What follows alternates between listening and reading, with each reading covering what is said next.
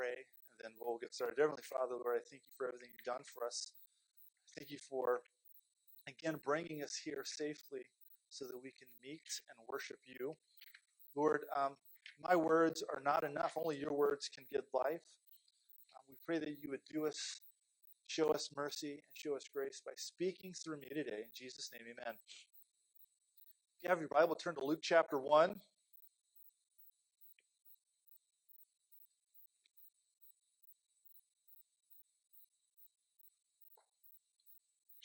1.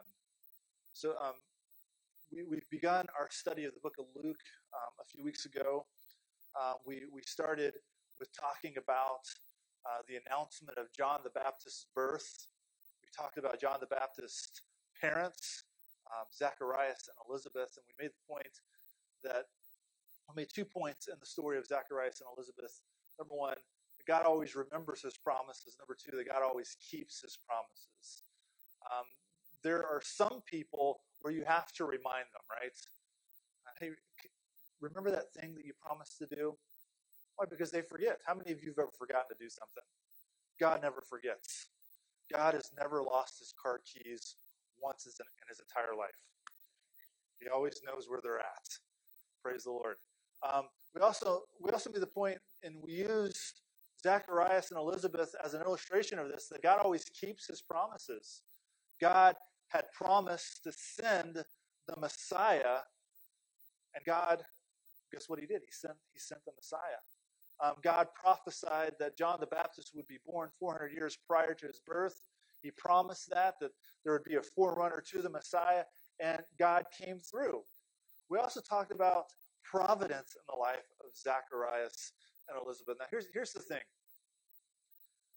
All of our lives means something because God meant you. You are not an accident. There's no accidents in here, right? Everybody in here, God intended for you to be here. Um, our problem is, though, is that we like our plan better than God's plan, right? Um, we think that meaning, finding meaning in life, we think that meaning is a do it yourself project. Now, here's the thing some things are not do it yourself projects. Uh, for instance, women, how many of you, if you if you have a toothache, let's say that your husband comes in and says, you know, I noticed you've been having a toothache. Um, I saw on Amazon a do-it-yourself dentistry kit, like a home dentistry kit. I thought I'd get it, and and that we would just fix the problem ourselves. How many of you would trust your husbands? I don't know. Hopefully, probably none of us. Like your husband, like, yeah, well, I mean, we'll try it on the dog first, right? I'm not an animal. Some things are not do-it-yourself projects. Um, we've, we've all gone on so gone over to somebody's house and um, they they showed us like the remodel and they're like, I did it myself, and you think to yourself, yeah, I know it shows. It looks like you did it yourself. Way to go. Some things are not do it yourself your meaning in life is not something that you can create because you're not big enough, right? You're not big enough to plan it. You're not smart enough to plan it. I think what what we forget in today's culture, and, and we want to plan our life according to what we want, we forget that you know we're not all that smart, right? We don't we don't take into account that you know you're not all that bright and your plans are sometimes stupid. And I think think about this. You're not all that bright, and your plans are sometimes stupid. How many of you have ever planned to do something and then you did it, and you think to yourself, "Why did I do that? Why did I do that?"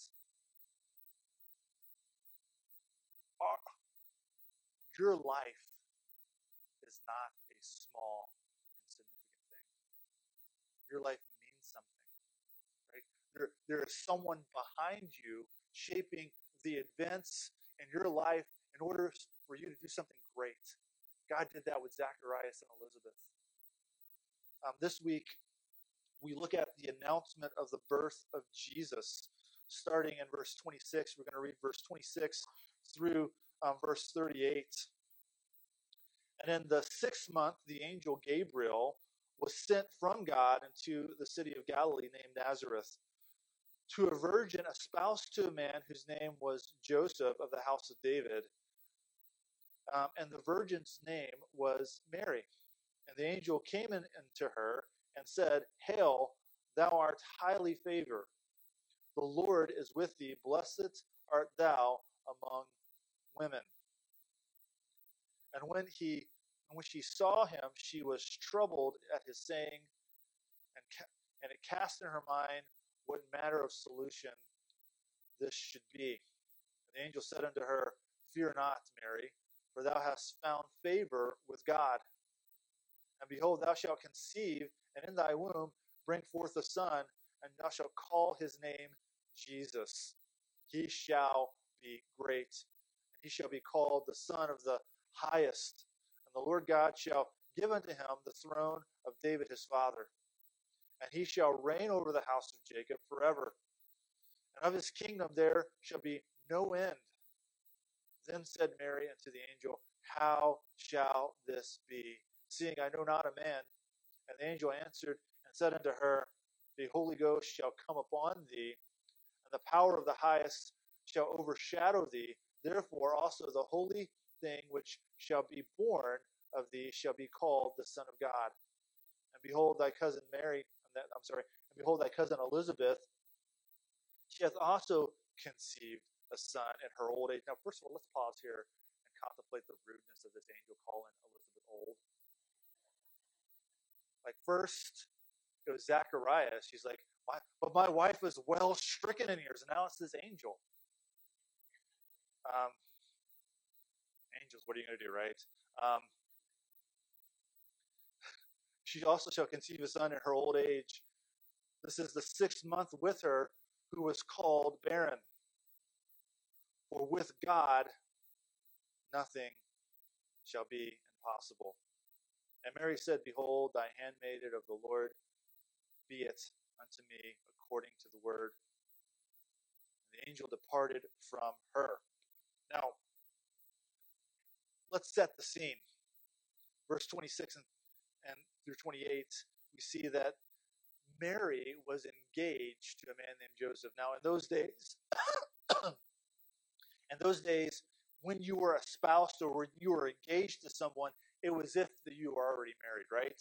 Um, once the marriage was arranged and the bride price paid, the groom and would go away and prepare a place for the bride and the groom to live. But for all intents and for all purposes, they were married. If you were to break off the engagement during this time, you would be considered divorced, right? So Mary was a spouse to Joseph. They had a strong connection, they had a strong tie. It wasn't as if Mary could be like, you know what? I changed my mind. We're not getting married anymore, right? This was a serious situation. Now, we are told also approximately six months before the angel came to Mary that the angel went to Zacharias and Elizabeth and foretold uh, that um, John the Baptist was going to be born. So we see uh, parallels in both stories, right? Uh, the angel came to both Zacharias and Mary, right? Um, like we are told that the angel and that we were told that Zacharias and Elizabeth were elderly and would have um, a miracle baby. Um, were told that Mary was young, but she would also have a miracle baby, right? Um, we we are also told by the angel that the, their baby John was born according to prophecy. Jesus would be born according to prophecy. The angel says that John will be great in the sight of God, right? However, the angel says something different about Jesus. The angel says of Jesus that Jesus will be great. Um, the angel doesn't give any qualifiers. Um, in other words, um, John's greatness is extrinsic, right? God looks at him and he confers greatness on John the Baptist. But the angel says of Jesus that Jesus will be great. In other words, Jesus' greatness is intrinsic. Jesus is great in and of himself, right? Jesus is great. Why? Because of who his Father is, right? He's the Son of the Most High, right? He's the Son of God, right? So we see there's parallels, right? Um, the angel comes to both Mary and Zacharias. The angel says to Mary and Zacharias, Your son is a promise kept by God to his people. And both of these men would be great. So, um, in today's sermon, what I want to do is I want to focus on Mary. I want us to take note of three things, right? I want us to take note of who Mary is. Secondly, I want to talk about Mary's calling. And lastly, I want to talk about the angel's encouragement. How many of you um, you've got you've, you've ever gotten a glimpse of some of the things that God has called you to do, and you got a little discouraged?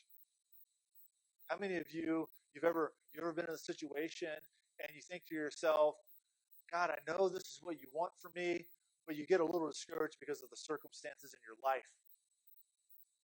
So this is I, I want us to really focus in on this last point because I think there's some encouragement that the angel gives Mary that we can cling to ourselves. Does it make sense? So, who is Mary? Verse 26 through 28. It says, In the sixth month, the angel Gabriel was sent from God to the city of Galilee named Nazareth to a virgin espoused to a man whose name was Joseph of the house of David. And the virgin's name was Mary.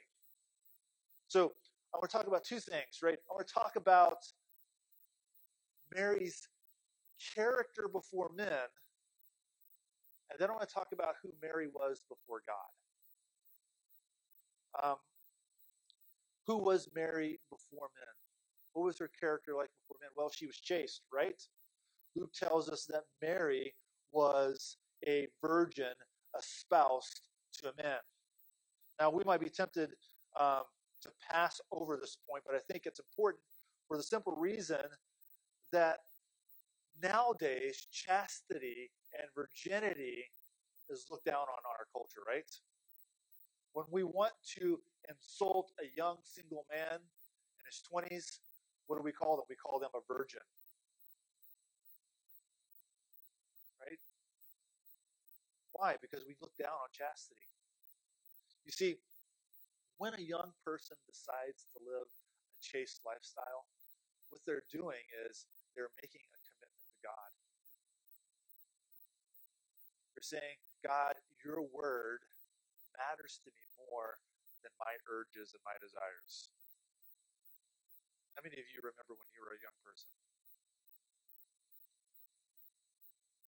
How many, how many of you remember Many it's difficult. A lot of times we forget what it's like to be a young person, right? And when a young person decides to live a chaste life, it's a good thing and it should be celebrated. So, who was Mary before me? She was chaste. Now, a side note there are, there are a lot of people in our society today that think the Christian faith is foolish because of the virgin birth, right? You hear people all the time say something like this um, Science disproves Christianity because the virgin birth is impossible. Now, to that, I normally reply, Isn't that kind of the point? Isn't that kind of the point? When, when, when we read a miracle story in the Bible and people say, Well, that's impossible. Yeah, that's the point of a miracle.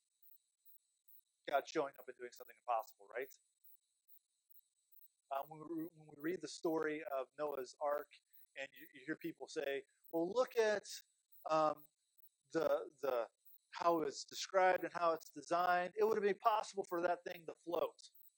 Yeah, that's the point. The point is God performed the miracle, right? The point is that God performed the miracle to testify to the validity of His word. That's the point of the virgin birth, right? That's the point of God doing something impossible. Now, what we want to say today in our society is that science is the only arbitrator of truth. In other words, only things that can be scientifically proven are true. Now, I think this is foolish for two reasons. Number one, it's self refuting, right? It refutes itself. The saying um, something is true only when it can be proven scientifically, that cannot be proven scientifically, therefore, it refutes itself. Right? That's um, that's the that's what's known as um, the, the doctrine of verificationism. And guess what? and modern philosophy, verificationism has been dead for 50 years. Um, secondly, um, it, this is foolish to say that only things that can be proven scientifically are true. It's foolish because it contradicts how literally everybody in the world lives. All of us in here and everybody on the face of the planet holds beliefs that cannot be proven scientifically. Let me give you an example. Prove scientifically that anybody loves you. You can't. Prove scientifically that the universe didn't pop into existence five minutes ago with the appearance of age. Can you prove that? How many of you believe that the universe popped into existence five minutes ago with the appearance of age? None of you believe that. How many of you believe that the universe has been around for a long time? Yeah. How many of you can prove that um, scientifically? Well, we can't really. Um, here's the thing the reason I make that point is that I want I want you to understand, and I want you to be able to articulate that there are some things that are beyond scientific verification. There are some things that we believe, and there are some truths that are beyond the scientific method. Again, prove scientifically that anybody loves you. Right? Um, you can't prove scientifically that anybody loves you. Your, your wife could be just putting up with you for the money, right? She could just because of because of your good looks, right?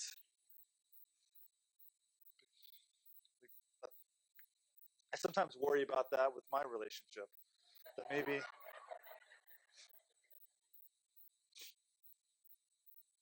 she only loves me because I'm incredibly handsome. it really hurts my feelings that all of you laughed that hard. like, ah, him, handsome, hilarious.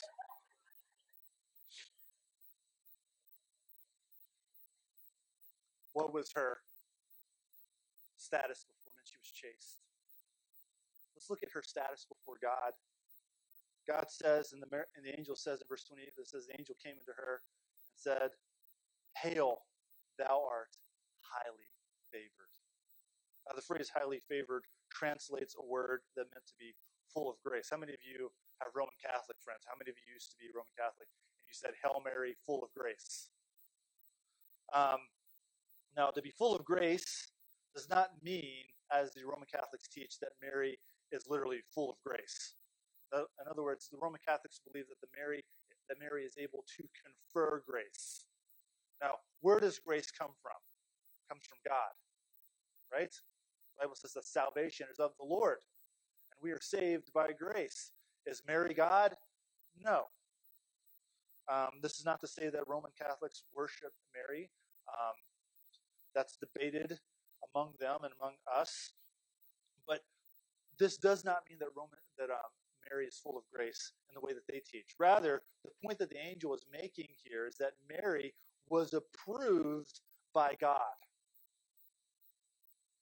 The point that the angel is making is Mary is approved by God to conceive the Son of God. Now, Paul uses this very same word to describe all believers. Let's look at it. Ephesians chapter 1 and verse 6. He says this To the praise of, of the glory of his grace, wherein he hath made us accepted in the beloved. Now, that, that last phrase right there, accepted in the beloved. That word accepted is the same word that the angel uses in Luke chapter 1. Um, here, the word accepted means that um, God has accepted us because of his divine grace. Why are we accepted? Why are we full of grace? Why are we graced? Well, because God is gracious. Like, there is nothing that we can do to earn God's acceptance, right? Mary didn't earn God's favor. God's grace gave Mary favor. Does that make sense? Um, God freely offers a relationship with him solely because he is gracious. Mary, as DJ D.G. Miller noted, was not the mother of grace, but a daughter of grace. Right? Mary was a sinner like all of us and in need of a savior. Again, notice what Mary says in the same chapter of Luke, chapter 1, verse 46, he says of Jesus, My soul doth magnify the Lord, and my spirit hath rejoiced in God my Savior.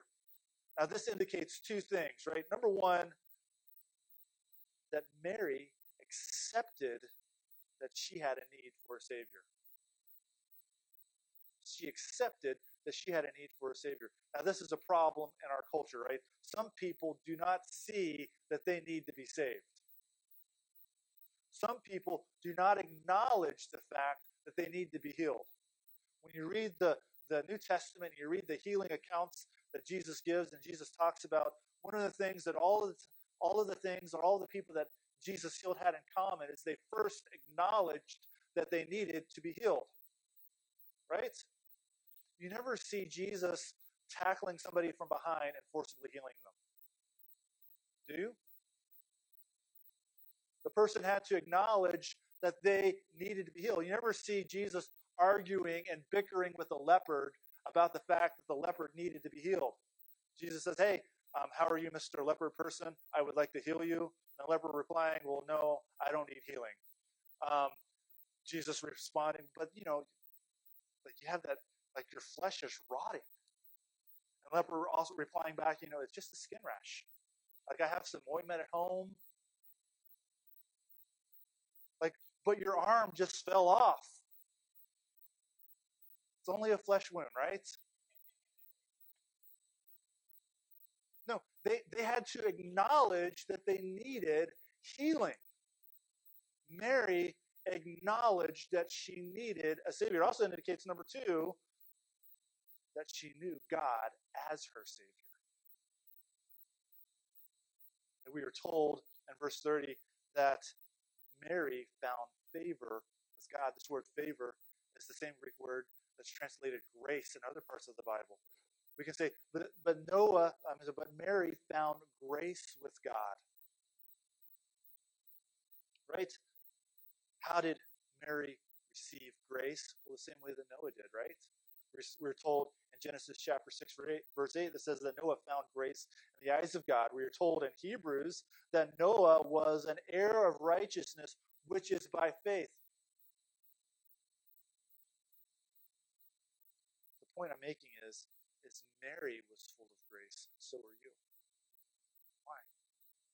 Because you've seen your need for a Savior and you've accepted that.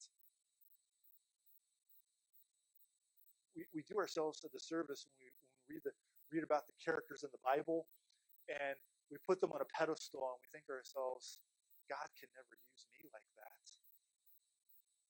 They're people just like you, just like me but I, but I have too many doubts. Remember last week when we were, when we were reading the story of Zacharias? And God's an angel told Zacharias everything that God wanted for him and everything that God was going to do for him. What, what was Zacharias' initial response? His, his initial response was to point to all of the things in his life that that meant that God couldn't use him. Right? Like God, you, God couldn't use me this way. I'm old. I'm past my prime. Some of you, let's be honest, you're past your prime. Every every year, uh, when the NBA holds its draft, I get a little sad because I go undrafted. It's, it's starting to look like I'm never going to get drafted, right? starting to look like that's past, man. I'm waiting. I wait every day that Mark Cuban's going to call me up. Said, Levi, we need a we need an undersized sh- shooting guard who doesn't pass or play defense and only shoots corner threes. It's starting to look like that I'm past my athletic prime. It's, it's what's it's what it's looking. Some of you, you're well past your athletic prime. You know who you are. I'm not going to point. I'm not going to point anybody out. Right? But it doesn't mean that God can't use you. Use Zacharias and Elizabeth. Use you. Like it's it's humbling to get up here and speak for God. I was talking to somebody the other day, um, and I, I made the point that you know, if God can speak through Balaam's donkey, he can speak through me. Like I'm twice as smart as any donkey, right? At least. You show me a donkey, I bet I'm smarter than that donkey. Maybe not all donkeys, but she, Mary found grace with God because Mary's faith in God. Mary was saved the same way that you're saved by faith. Mary wasn't special in the sense that um, she had supernatural abilities. She had superpowers. Paul didn't have superpowers. He had faith. Elijah didn't have superpowers. He had faith. Mary had faith and God used her. If you have faith, God will use you. Who was she before God? Well, she was highly favored. It also says that the Lord was with her. It says, and the angel came in unto her and said, Hail, thou art highly favored. The Lord is with thee. Now, this connects to our previous point, right? The Lord was with Mary because of his grace, right? To be with someone implies more than just a relationship, it implies companionship. The Lord was with her, meaning she had a personal relationship with God. Do you have a personal relationship with God? Mary didn't rely on her ethnicity to have a relationship with God. See, in those days, the Jewish people thought that their right standing with God was based on the fact that they were ethnic No one is going to heaven because of their race. Right? Um, she didn't rely on her parents' relationship with God. Um, there, there are times where kids who grow up in church and they think because their parents walk with the Lord, they don't have to. Now think about your life. If you died and stood before God and, you were to go to heaven and God says, Why should I let you in here? Why should I let you into heaven? Would you say, Well, I grew up in church? Would you say, um, But I was baptized when I was a child? Or would you say, Look at all of the good deeds that I've done. Let me in. You see, none of that will get you into heaven, right? None of that will guarantee you a relationship with God, right? We are saved and we have a relationship with God only because He is gracious. It is the goodness of God that leads to repentance, is what Paul says we are saved because God is good. And here's the thing you need a Savior because you are bad. You see, Mary was a sinner just like.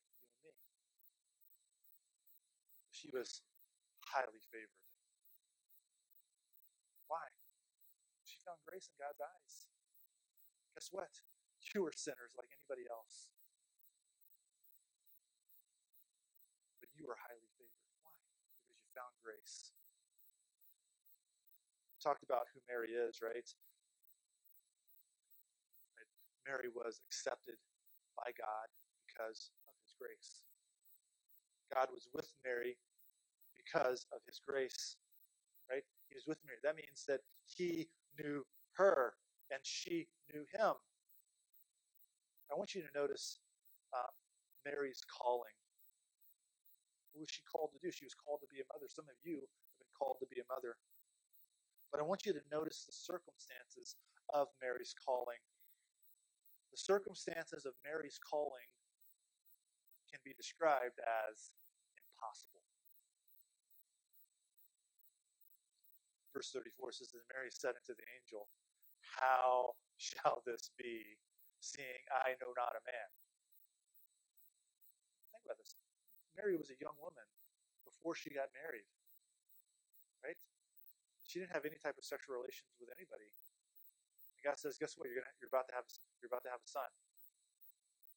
Sounds impossible, doesn't it?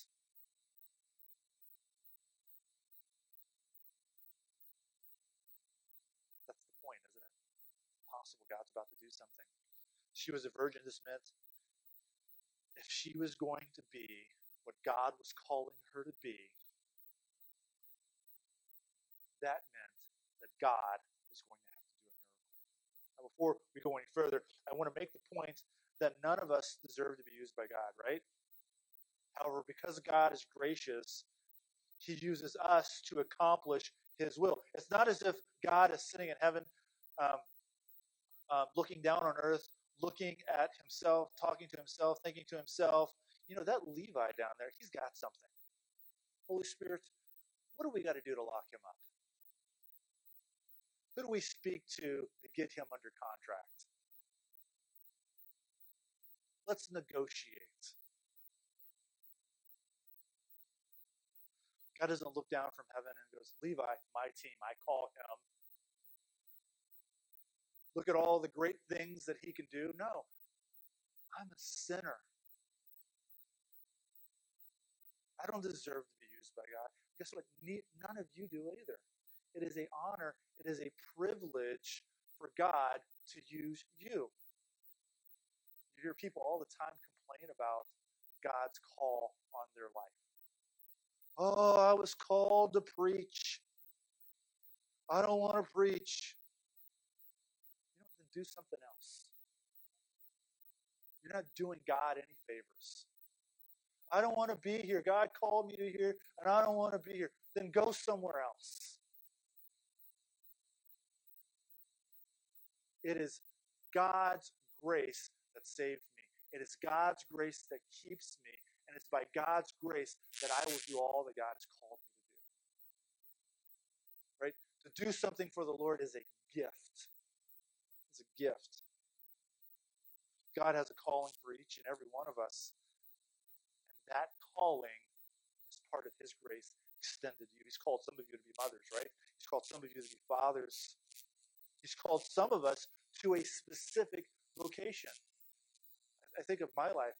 God has called me to this specific vocation. Right? Some of you, like who are carpenters, God has called you to that specific vocation. Some of us who are salesmen, He's called you to that specific vocation. Right? And like God's grace has extended you and He's given you something to do. Now, there will be times in your life where all this will seem impossible, right? The calling that God has asked you to do, right? And there will be times in your life um, when you ask the same question that Mary asked How shall this be? Song was right when it compared the Christian life to many dangerous toils and snares, isn't it?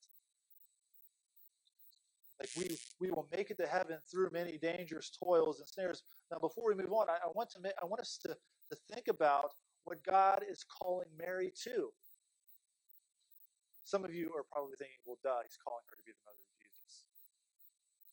But being the mother of Jesus brought Mary brought Mary the reproach of her community. Uh, we, we, we think that people who lived back 2,000 years ago, we think they're all dummies. That's not the truth. Um, they were able to do simple math. They knew when, when Jesus was born, and they knew when Joseph and Mary got married. They were able to do simple math. Read in Mark chapter 6, verse 3, the Jews saying of Jesus, Is this not the carpenter, the son of Mary? Now, this is the only place in the New Testament that Jesus is called the son of Mary. Now, a man back in those days was always called by his father's name. Any man that was called by um, his his mother's name, or called the son of his mother, was a was a man who the father was unknown. Right?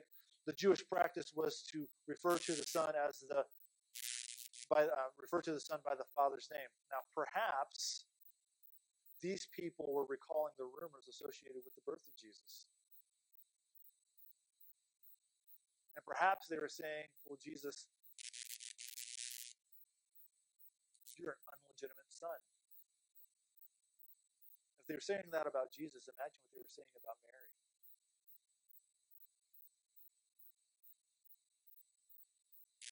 It's not like um, today where um, where it's prevalent to have children out, out of wedlock. You know, um, back then, if if you did that, there was legitimate shame Mary had to bear that reproach for 33 years. Now, now think about us as Christians. We're called as Christians, in the words of Hebrews, to stand outside the walls of the city and to bear the reproach of Jesus. Where, they, where, where did they kill Jesus outside the walls of the cities? Why? Because that's where they that's where they put criminals to death. To be cast outside the walls of the city was to be rejected by the community. As Christians, we are called to a similar calling, aren't we? To take a stand for Jesus, not in an ugly way, not in a, not a harsh or aggressive way, but to take a stand for Jesus sometimes that stand for Jesus will bring with it reproaches and will bring with it shame. Think about um, the civil rights movement of the 60s, right? The, the, the, great Christian men and women who took a, took a stand for um, racial justice. I think about the abolitionist movement and the past, the previous centuries, how Christians took a stand against slavery and they, they bore the reproach of the community because of it. We as Christians today are called to take similar stands. Stands that are unpopular. Stands that will bring the reproach of our community. We don't like that. And it's uncomfortable, but guess what? We can do it. Because of God's grace.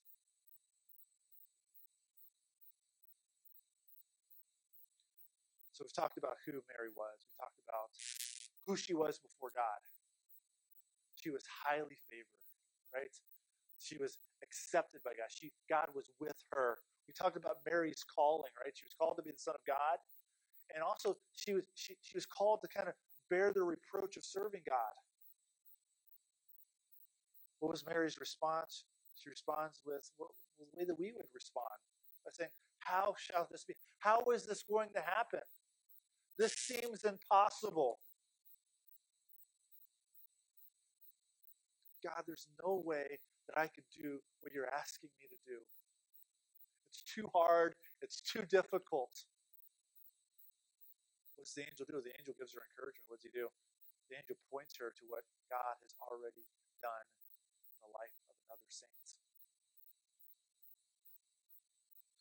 Then the angel reminds her of what God is capable of. Look at verse 36. He he reminds her of what God has already done. He says in verse 36, it says, Behold, thy cousin Elizabeth, she hath conceived a son in her old age, and this is the sixth month with her who is called barren. The angel says, did for Elizabeth.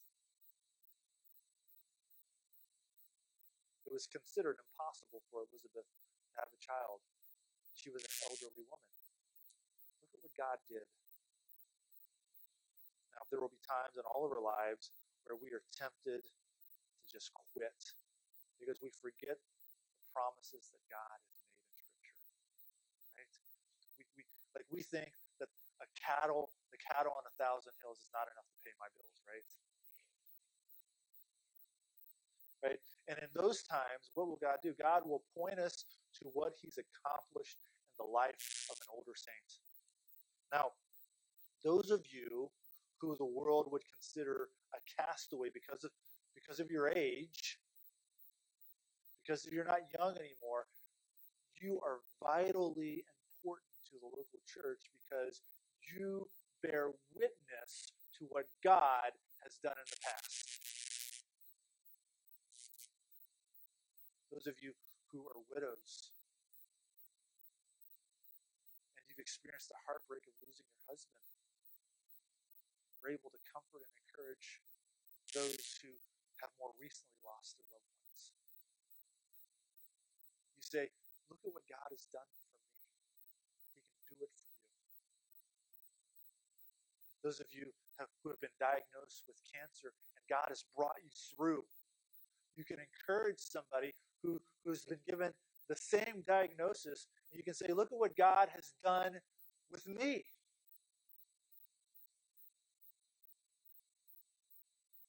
Like there are times when I when I'm talking to people who are discouraged, and one of the things that I that I do is I point to someone else's life who's gone through the same problem that they've gone through. And I say, look what God did for them. He can do it for you. Again, there was nothing special about Mary. But God used her. Guess what? I know this might break some of your hearts. There's nothing special about you. But God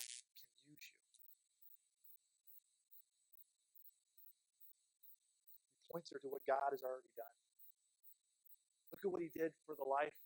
Look at what he did in the life of your cousin Elizabeth. Then he also, what does he do? He, he points to what God is capable of, right? He says, with God, nothing shall be possible. Sometimes um, you look at what, what's going on in the world and you think, how am I going to survive? It's impossible. But we forget that that verse is in the Bible, don't we? Sometimes, like when you're reading the Bible, you'll come across something so good, you're like, and you think to yourself, "That's so good."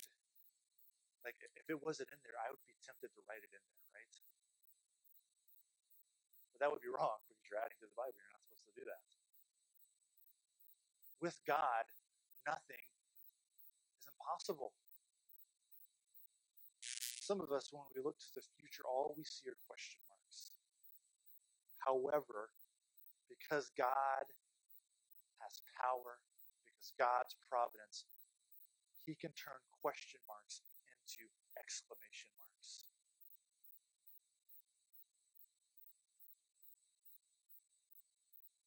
How shall this be? I don't know how you're going to do it, God. Guess what? He did it. Jesus was born. It happened. Same is true of your life. God can use you to do big things. I think of the young people, and uh, we're, we're tempted to dismiss young people because they're young. But God used a lot of young people in the Bible. He used them to do big things. Sometimes we look at elderly people they're elderly, they can't do anything. Well, God used a lot of elderly people in the Bible. Sometimes you think the middle aged people, like, I haven't done anything yet. I'm, I'm 40. I haven't done anything yet. But look at but look at Noah. How long did he spend in the wilderness doing nothing, and then God shows up and uses him? Mary was high, highly.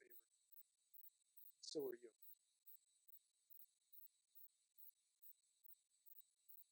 How did, how did Mary find that favor? God's grace. God called Mary to do something big, and it happened. God has called you to do something big, and it can happen. How? You gotta have faith. Please stand, pray, and then we'll have an invitation. Heavenly Father, Lord, thank you for everything you've done for us. Um, I thank you for everything that you're going to do for us. Help us to rely on your grace. Help us to rely on your mercy. Help us to see the fact that you have big things planned for us. Help us to trust that you will accomplish those things. We ask all these things in Jesus' name. Amen. As the music plays, as the Lord has spoken